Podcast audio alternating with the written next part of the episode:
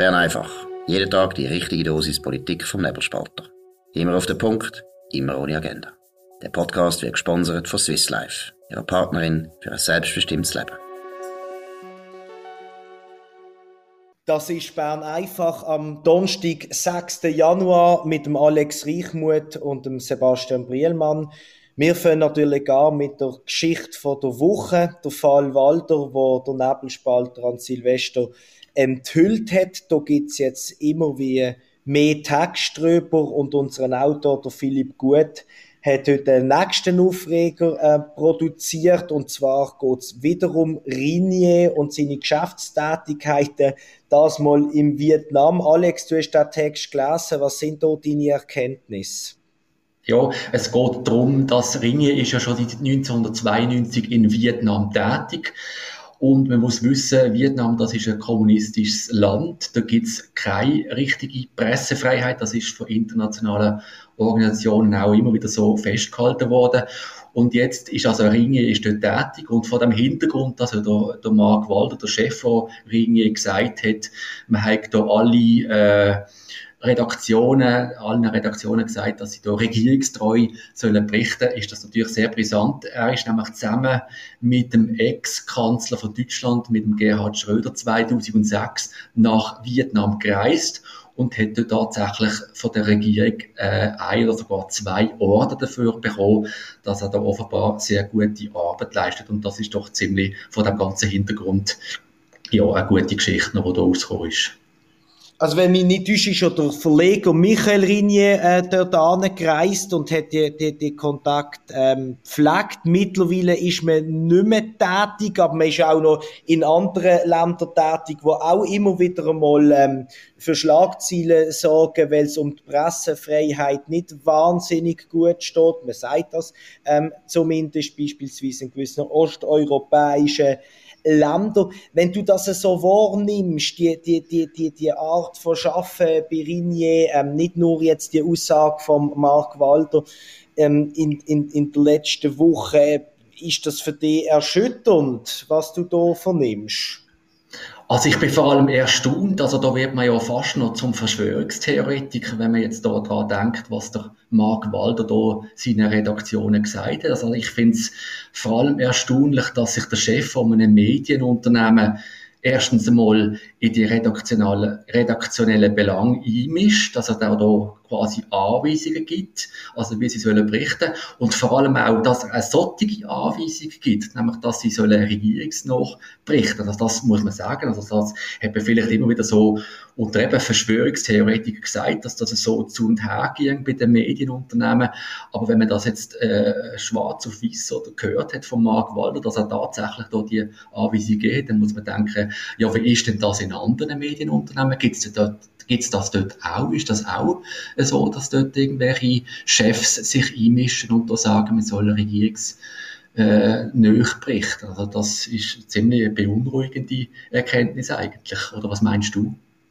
Ähm, ich, habe, äh, ich sehe das nicht unähnlich, aber ich habe einen anderen Punkt, wo mir wahnsinnig ähm, präsent ist immer noch, und das ist auch der erste Gedanke gewesen, wo ich am letzten Freitag das Video zum, zum ersten Mal gesehen habe, das datiert ja vom äh, letzten Februar, also Februar 21, und ich habe gedacht, es ist völlig unnötig, dass er das sagt, weil wenn ich die, die, die, die Blickredaktion, es geht ja vor allem um, um, um, um einen Blick und weniger um, um, um andere Linientitel, äh, auch, aber, aber vor allem um einen Blick, das, das hat es gar nicht gebraucht. Dort arbeiten Leute, die, durchaus auch von ihren vorherigen äh, äh Arbeitsweisen und, und, und auch Texte, die sie immer wieder geschrieben haben, ähm, das, wo, wo der Bundesrat oder vielleicht eher die, die linke Seite vom Bundesrat äh, sowieso ähm, mit drei haben. Darum habe ich gefunden, eigentlich hat er dort gar nicht müssen großartig eingreifen, weil jeder, äh, jeder Verlag darf natürlich seine Redaktion so zusammenstellen,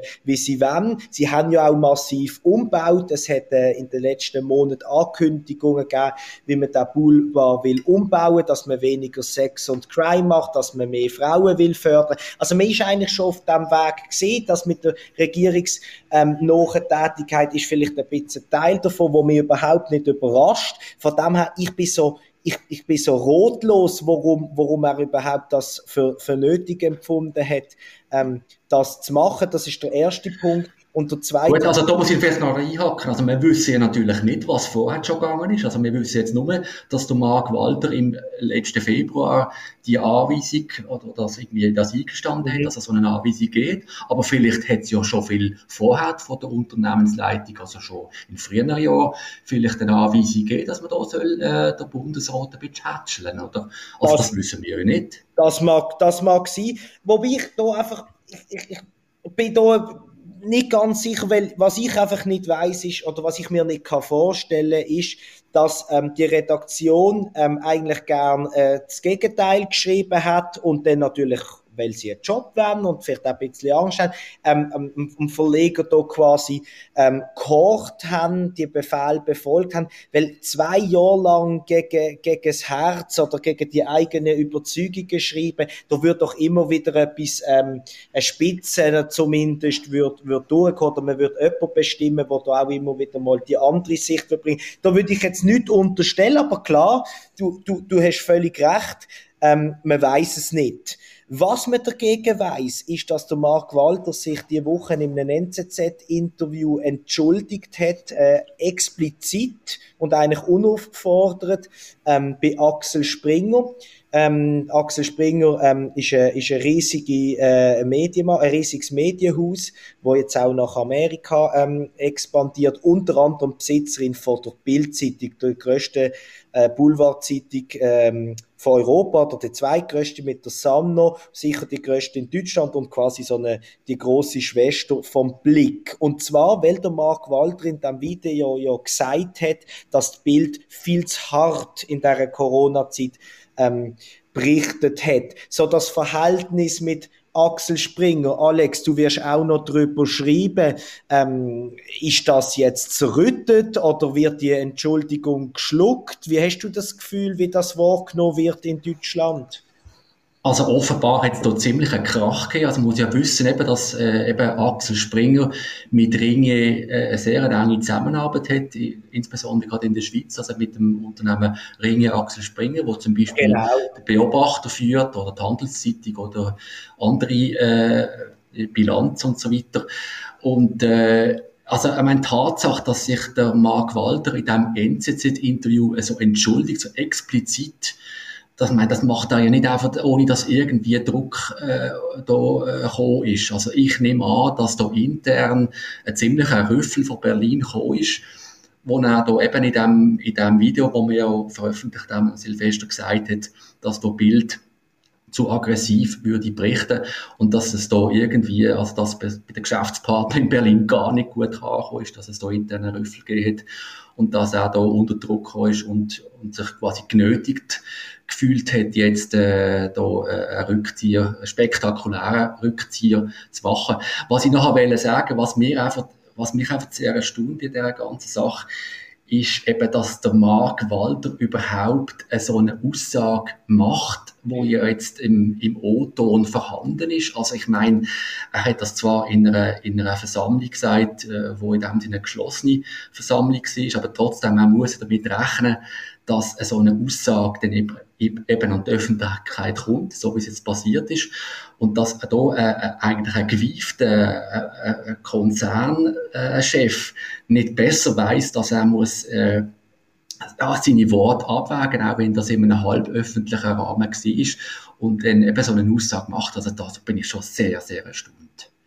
Da stimme ich dir, stimme ich dir völlig zu. Ich kenne den Mark Walter nicht persönlich, aber was er geleistet hat in den letzten Jahrzehnten ist brillant, oder? Ich meine, er ist durch seine Arbeit äh, bei Ringe ja auch zum, zum Mitbesitzer geworden. Ähm, das spricht alles nur für ihn. Das hat mich auch am, am, am, das hat mich auch überrascht, ähm, in Kombination mit dem, was ich vorher gesagt habe, ähm, dass ich das Gefühl habe, das wissen wir nicht genau, aber es ist nach einem Jahr Pandemie in so einem, wie du richtig sagst, halböffentlichen Rahmen ähm, so, so unnötig. Und ich, ich weiß auch nicht. Ich meine, der, der Verleger Michael Rinje hat ja im Blick geschrieben, dass das ähm, wahrlich keine Sternstunde gewesen in einer sonst äh, großartigen Karriere. Ich meine, wenn also das ist schon ein, ein Riesenfisch, oder? Wenn er wenn, öffentlich kritisiert sogar, dann muss voilà. er auch intern, also Rinje intern muss er ziemlich, äh, ziemlich äh, nervenblank äh, gelegen sein, oder? Also Rinje, wo, wo sicher schon oft Grund gehabt hätte, zum ein Gläschen äh, Champagner trinken. Wenn man das liest, äh, werden die momentan im Kielschrank bleiben, nehme ich ganz, ganz schwer an. Ja, also offenbar ist jetzt da äh, wirklich eine Kraterstimmung angesagt bei Ringe. Und jetzt muss man natürlich noch wissen, dass das natürlich auch noch weitere Implikationen hat. Es ist ja im Februar ist die Abstimmung über das Mediengesetz wo ja äh, darüber befunden wird, ob die Medien mehr direkte Subventionen auch bekommen, also Subventionen, um ihre Geschäftstätigkeit oder ihre redaktionelle Tätigkeit da aufrechtzuerhalten. Und das ist hoch umstritten.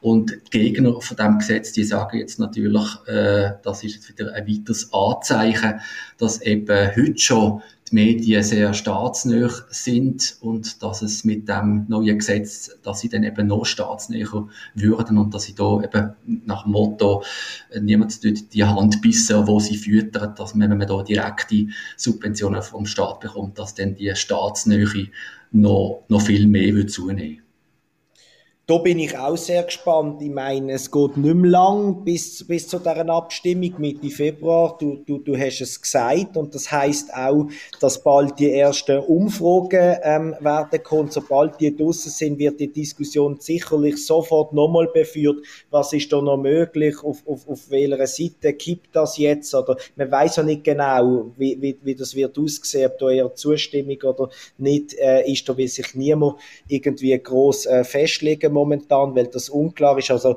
da bleiben wir sicher dran. Flexibel, effizient und zuverlässig. Stückgutware mit Gietzenlander transportieren und profitieren. Dann, das nächste Thema, das wir haben, ist auch sehr brisant und äh, haben wir auch gerade heute veröffentlicht auf nebelspalter.ch. Das ist ein Kommentar von dir, Alex. Und zwar geht es hier um Klimaangst bei Kindern und Jugendlichen. Jesus Gott, Alex, von was ist jetzt wieder los? Von was haben unsere äh, Brüder, Schwestern, Kinder etc., von was haben die so Schiss?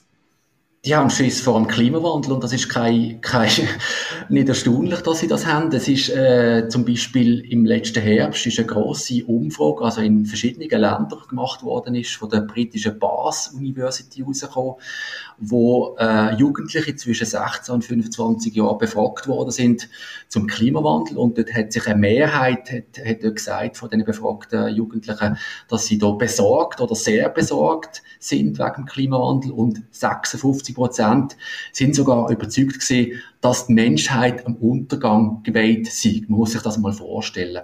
Und das passt eigentlich zu einer ganzen Reihe von, von Berichten, die man immer wieder liest, auch über ganz kleine Kinder, also irgendwie acht- oder zehnjährige, wo da riesen Problem haben und, und, und riesen Angst haben, dass sie wegen Klimawandel bald sterben müssen also das gibt es auch in der Schweiz. Und äh, wenn ich das anschaue, muss ich sagen, es ist eigentlich nicht erstaunlich, wenn die ganze Angstmacherei von, dem, von dieser Erderwärmung und von dem Klimawandel, das zeigt jetzt offenbar seine Auswirkungen. Da bin ich, da bin ich äh, total einverstanden. Und jetzt abgesehen davon, was sinnvoll wäre zu machen oder nicht machen, über das könnte man ja noch ruhig diskutieren, finde ich es völlig schizophren, dass die Vorkämpferinnen ähm, bei, bei, bei diesen bei diesen Bewegungen, also Greta Thunberg oder auch äh, Luisa Neubau in Deutschland, die Gesichter von, von, von diesen Fridays for Future Klimaaktivisten, die reden nonstop seit drei Jahren von der Zukunft dass, dass die Alten haben für die, für die Jungen und für die kommenden Generationen alles kaputt gemacht. Sie wollen den Planet ja retten. Merken aber gleichzeitig nicht, dass sie denen, die noch ein bisschen länger auf dem Planet sind, nämlich die Kinder und die Jugendlichen und die jungen Erwachsenen, die haben nur noch Schiss. Und Angst ist bekanntlich lähmend. Also die, was sie bräuchten, zum, zum, zum äh, von mir aus nachhaltiger zu le leben oder noch viel besser ähm, zum technologisch ähm, da vorwärts kommen, was die Arbeitskräfte Kräfte alle später wird brauchen, dass man da tolle Lösungen findet, die machen sie eigentlich, oder die verängstigen sie, die werden doch gar nicht parat sein, da noch, da noch irgendetwas zu machen, die sind in Schockstarre, die, die, die sind verzweifelt, also völlig kontraproduktiv aus meiner Sicht. Ja, und ich sehe das Problem, also ich meine, dass natürlich auch Greta Thunberg da natürlich auf Panik macht, das ist jetzt äh, vielleicht noch weniger erstaunlich. Und, und es gibt ja auch eben Organisationen wie Extinction Rebellion, wo also Kraft ihrem Namen gegen die Auslöschung von der, gegen die angebliche Auslöschung von der Menschheit sich wehren.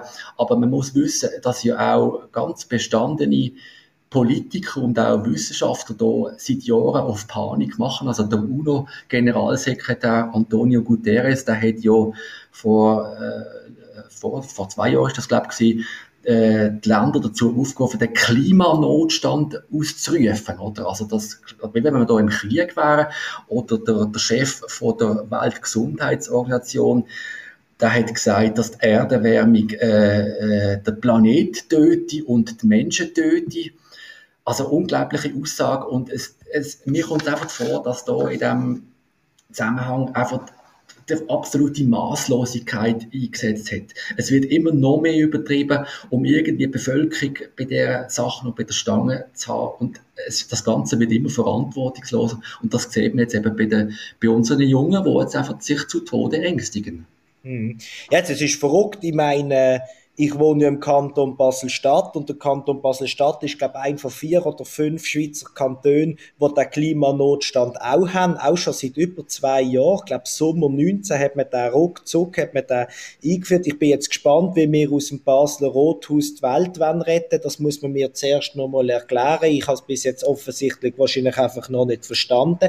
Das wird sicher gehen. Nein, Spaß aufs Velo, es ist eine Katastrophe, wirklich. Ich meine, auch die, die Hybris-Gefühl haben wir können da äh, aus der Schweiz aus oder sogar aus einer Stadt raus, Basel Stadtkanton, irgendetwas bewegen, das, das finde ich grotesk und ich möchte noch zustimmen beim anderen Punkt, wenn eine Greta Thunberg hat angefangen mit 16, jetzt ist sie immer noch ganz jung, die darf Träume haben und Angst haben, die soll die äußern, da bin ich bei dir, aber dass Politik, das quasi das Wording übernimmt, das finde ich die eigentliche Katastrophe vom Ganzen.